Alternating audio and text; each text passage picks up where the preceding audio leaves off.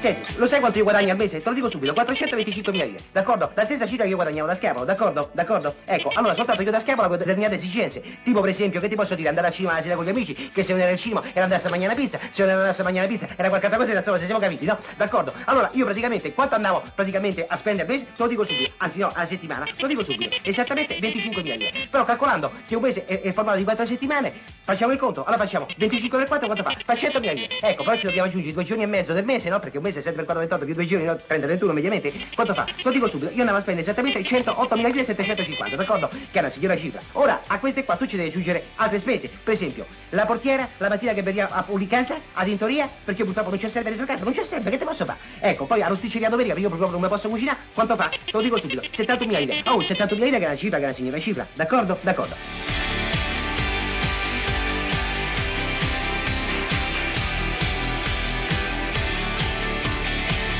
Lo sapevate che si può contare sia a numeri che a parole? Sapevatelo.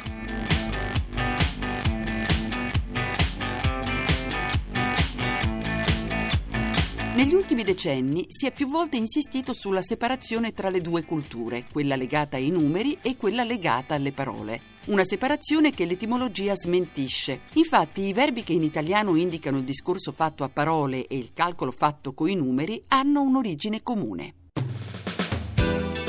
Il verbo latino computare, composto a sua volta dal prefisso con e dal verbo putare, stimare, ha assunto molto presto nelle lingue neolatine un ulteriore significato, quello di riportare qualcosa a parole. Già nell'antica Grecia, d'altronde, con logos si indicava sia il discorso sia il calcolo. Ecco allora che computare è diventato l'italiano contare, che fin dal Medioevo ha il significato di numerare progressivamente o di verificare il numero, ma anche quello di dire, raccontare. Già, raccontare. Il verbo raccontare, che pure circola fin dal Medioevo, non è altro che il contare rafforzato da un prefisso e nell'italiano antico era frequente con questo stesso significato anche la forma ricontare.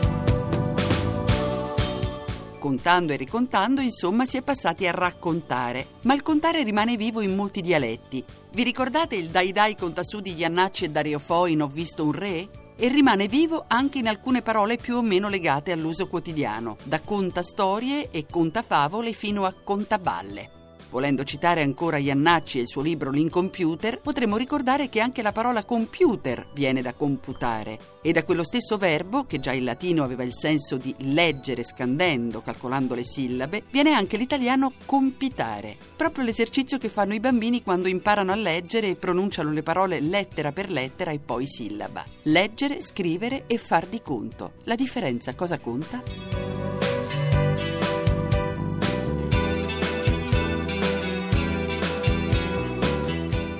Questo direi che abbiamo concluso. È praticamente tutto. È stata una bella storia, pulita. Non vi sembra? Mi ha fatto proprio ridere. Almeno in certi punti.